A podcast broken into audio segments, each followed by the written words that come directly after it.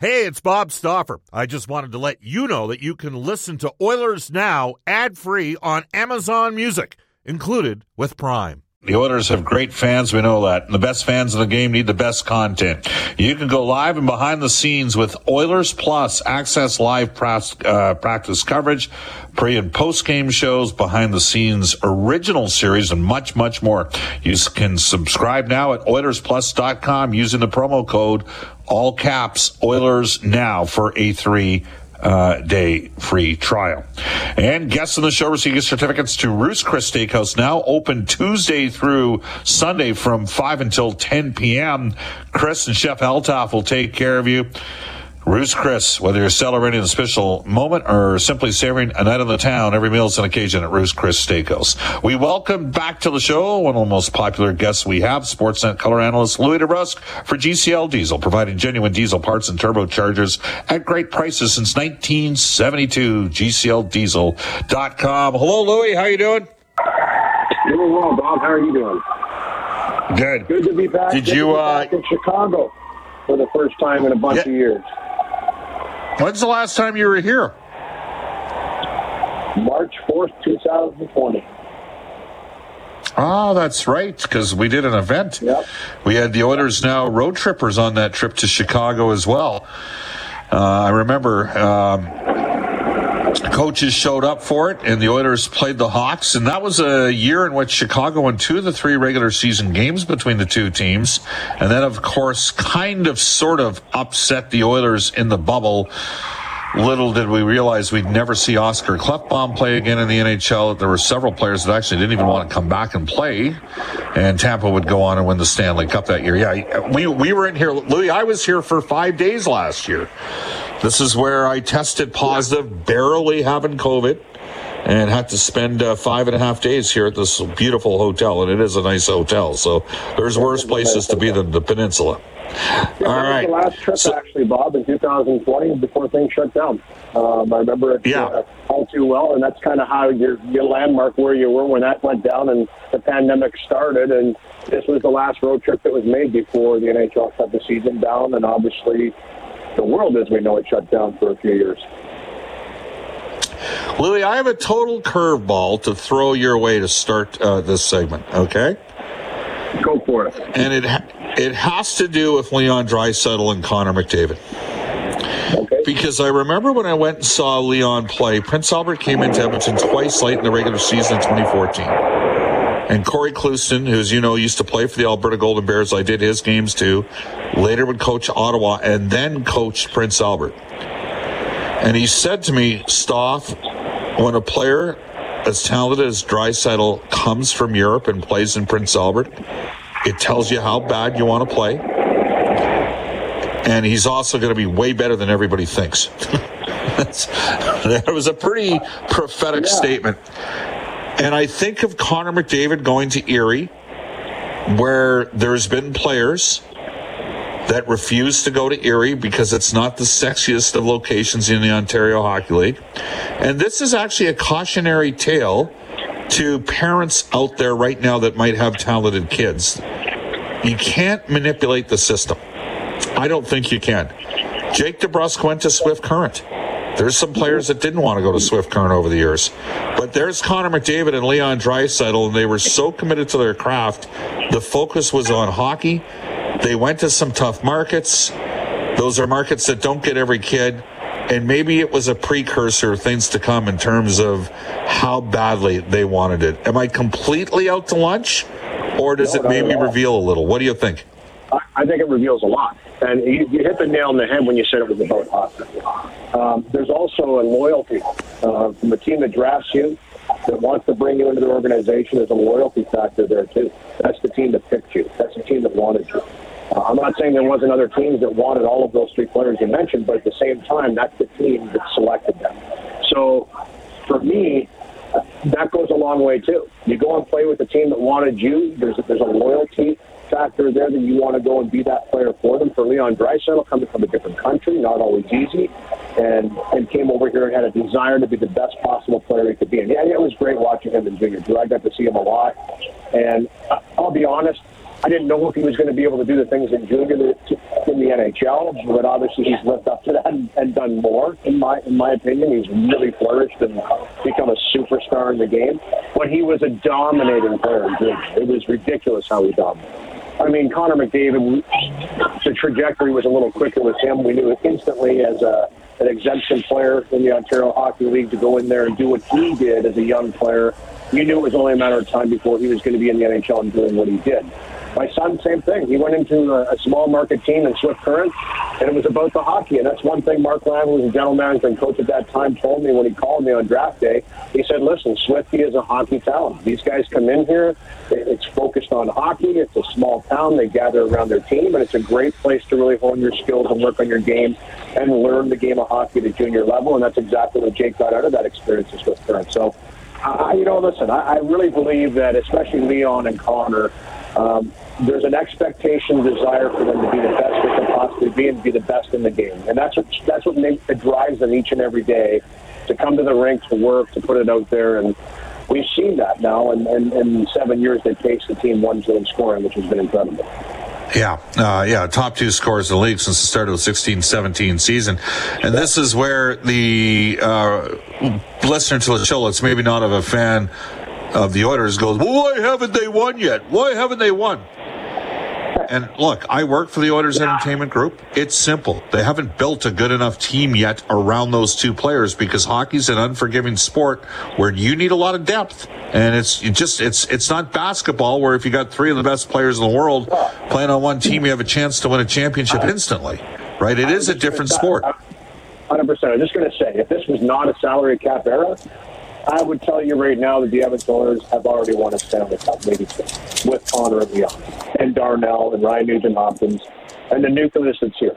They would surround those guys with the players they see fit, they need to, and they go and pay to get them brought into the team. That's not how it is now. You have to build different ways, and it makes it much more difficult, which you tip your hat at the organizations that have been able to do it. But if you look at the organizations that have won, they've had to pay a toll they've had to pay a toll with grinding through some very, very tough years before they became relevant, before they learned how to win.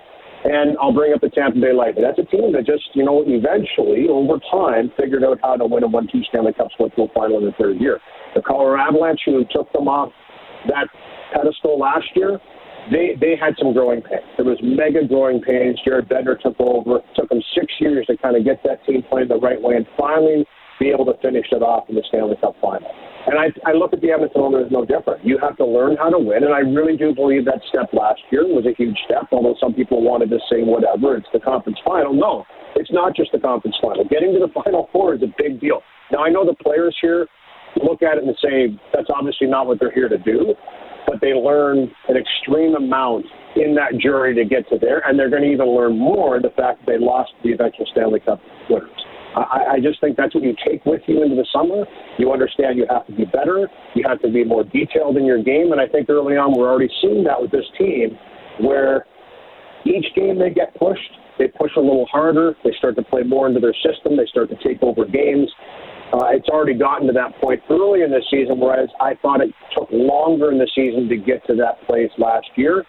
And that's a good sign. That's a good sign that the players understand what they have to do to be successful in this league on a consistent basis, not only game to game, but year to year. And I, it is tough. It's a very difficult league right now to build a championship team because you obviously have to get lucky on some of the acquisitions you make, on some of the uh, draft fees that you pick. Somebody has to flourish that you didn't really expect to flourish.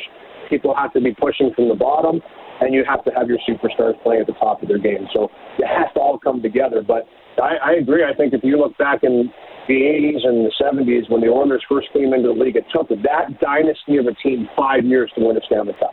So think about that. The greatest player that ever played the game, Wayne Gretzky, was surrounded by, you know, well, not arguably, was voted as that team was the best team ever in the history of the game. It took them five years to figure it out as a bunch of young people, and I see no difference here with this team or any team that's trying to figure out how to win a very difficult league. You mentioned Tampa Bay because Tampa Bay's done a good job drafting late. Yep. They've been ruthless in turn. Even like I'll give you an example. Even the Hagel trade, like they went and got Hagel. They gave up a couple of conditional number ones, and and Chicago's going to get those picks in the next two years. Uh, but but Chicago had to give up number fours back. Like Tampa Bay still got draft capital back from Tampa. They've been ruthless in who they've moved out, more ruthless than people can even believe in terms of who they've moved out. And they've, at the end of the day, they still have a massive tax advantage over a team like the Montreal. I won't even use, I won't even bring it from an Edmonton perspective. I'll bring up Montreal. And the tax rate at what happens there for players that play for the Montreal Canadiens versus the tax concessions that ultimately Steven Stamkos got to stay in in the state of Florida because they have no state tax. It's a significant difference of dollar that Tampa Bay exploits. And and I don't want to diminish what Tampa Bay did. They've been an excellently run organization but they do have advantages even in the current cap situation. And I think many of the listeners fundamentally understand that and don't think it's fair. Think, think if you're going to do, if have a revenue sharing league, there has to be a factor in terms of how free agency works when some jurisdictions have a state tax and other provinces and, and jurisdictions don't have a state tax. So it, it, it, it ends up giving an unfair negotiating advantage for, for UFAs out of the marketplace and players that'll potentially look at waiving their no. I'm not even going to talk about the weather. I'm just talking pure dollars at the end of the day, Louis. Well, and the weather's not too bad either. I played there for a year and I loved it. One of my favorite places to play was Tampa Bay for different things. You know, I'm an outdoorsman, so I saltwater fished, I freshwater fished. It was just, it was amazing in that regard. It was a, a different environment from coming from six years playing at Edmonton in the Canadian market to go to Tampa Bay. Now, listen, at that time, they weren't the team they are now. It took them to 2004. We were a little responsible for that victory, I think, by uh, playing so poorly that they got to draft first overall for all the next year. But yeah, I agree with you, Bob. I understand that it certainly is advantage, and they're not apologizing for it, and they won't apologize for it. I'll go even a little further though, and I'll say the hiring of Jon Cooper. Okay, he's the longest tenured coach in the National Hockey League, and I think that goes a long way. Jared Bednar, six years behind the bench of the Colorado Avalanche before they won a Stanley Cup. You have you have to allow people to come into an organization and do it their way and let them figure it out. I think nowadays there's such a turnover with coaches that it's just it's incredible to me how it's such a win now philosophy and if you don't you're out. When you have to learn to win and play the right way in order to win on a, you know, a consistent basis. I, I just I don't think it's a fluke. Now I know Craig Berube in 19 took over a team took over a pretty darn good team that wasn't playing well, and they fired on all cylinders to get to that point when the Stanley Cup in 19. I understand that can happen, lightning in a bottle, and he's a good coach, and he's there still, and he's still, you know, working on that team's identity to make sure they're playing the right way on a daily basis. He was not a happy ca- uh, customer when we talked to him yesterday after the loss in Winnipeg, and I'm sure he, he would have liked the effort last night for this team, but that's the expectation of a good team. They losing isn't an option. You know, and that's what I think the mentality right now is happening with Edmonton is there is a huge expectation on the players, and there's a belief that they can play to a certain caliber because they've done it. And now it's a matter of doing it on a more consistent basis and being that, having that identity. When we talk about good teams, we always talk about identity. How do they play? You know exactly how they play. Well, now the league is starting to really figure out this Edmonton Oilers team has an identity. And it's not just Connor McDavid and Leon Draisaitl; it's the way they're playing the game. And Connor and Leon have had to change some of the things they do too, and still not sacrifice the offensive production, which is incredible. Um, and that's what makes them so tough to play. We're joined by Louis DeBrusk for GCI, uh, GCL Diesel. Uh, Louis DeBrusk of NHL Hockey and Rogers. Bob Stauffer with you in Oilers now. Louis, yesterday Mark Spector was on the show we kind of did a workaround on the conversation in Chicago. We all know what they're they're sticking with the plan, regardless of the four and two yeah. start to the year. It's highly likely that maybe first Hayes, then Kane ultimately get traded. If I'm running the Hawks, I don't move Kane until the trade deadline because he helps sell tickets between now and then. Um, all that, and, so we talked around specifically around Jonathan Toews, and and Spec said, well, who better for Ryan McLeod to learn from than Jonathan Toews to be a you know a third line cent, you know a center. Uh, and uh, Spec got a fair amount of blowback on that from people saying, "What the hell are you talking about? He's already a third line center. He had a good playoff last year. Where are you at with Ryan McLeod right now, Louis?" You know what? I uh, I like his game. I like his confidence. I like what he's bringing to the team. I think that he's allowed Jay Woodcroft to elevate Ryan Nugent Hopkins on the left hand side, which, let's face it, Bob, I know he's a centerman naturally, but he's a heck of a left winger. Top two, I would say he's even with Evander Kane for me. Like Evander Kane and him are interchangeable on that left side. It's a dominant left side of the ice. And you got Zach Hyman, who's a natural left winger too, and he's playing his offside right now, and he's doing a darn good job. And I know he's a right-handed shot, but he is more comfortable on the left side. But because of Ryan McLeod's play right now, Jay Woodcroft felt very comfortable putting him in a lot of situations. And every single game that he plays, he's gaining more confidence, he's gaining more experience, and he's looking like a real player, which, you know, for me, is it, it's the way you want to see a player develop.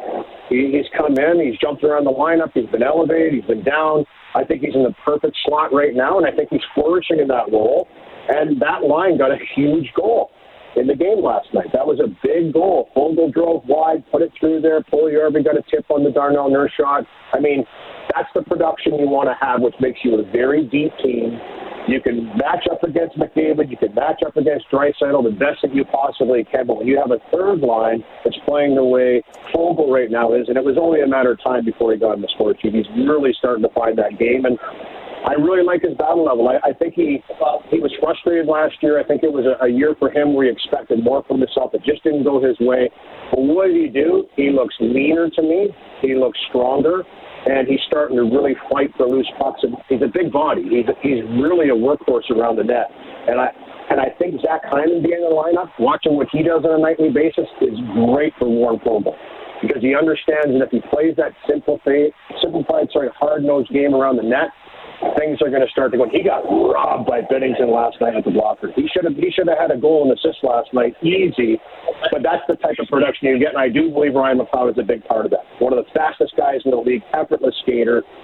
He's still got some learning. There's no question. You you, you want to make sure you're doing it the, the right way and not rushing him too fast. But I think he's in the perfect spot right now, and he's always a guy that can jump around for you. So he's a versatile guy, and I like his game a lot.